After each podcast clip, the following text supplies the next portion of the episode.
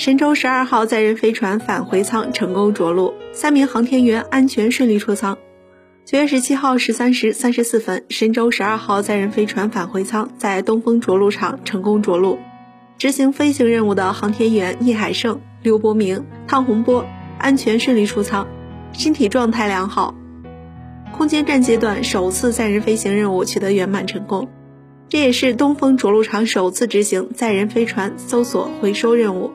此前，神舟十二号载人飞船已于十六号八时五十六分。与空间站天河核心舱成功实施分离，随后与空间站组合体完成绕飞及镜像交会实验，成功验证了镜像交会技术。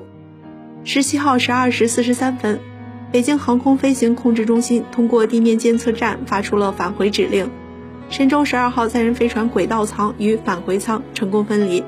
此后，飞船返回制动发动机点火，返回舱与推进舱分离，返回舱成功着陆后。担负搜救回收任务的搜救分队第一时间抵达着陆现场。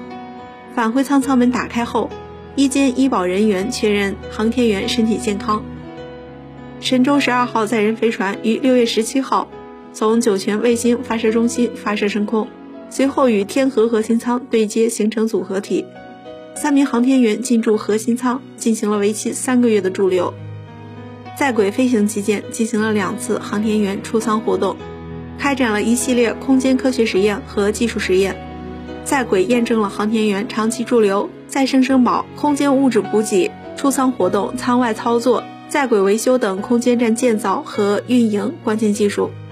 神舟十二号载人飞行任务的圆满成功，为后续空间站建造运营奠定了更加坚实的基础。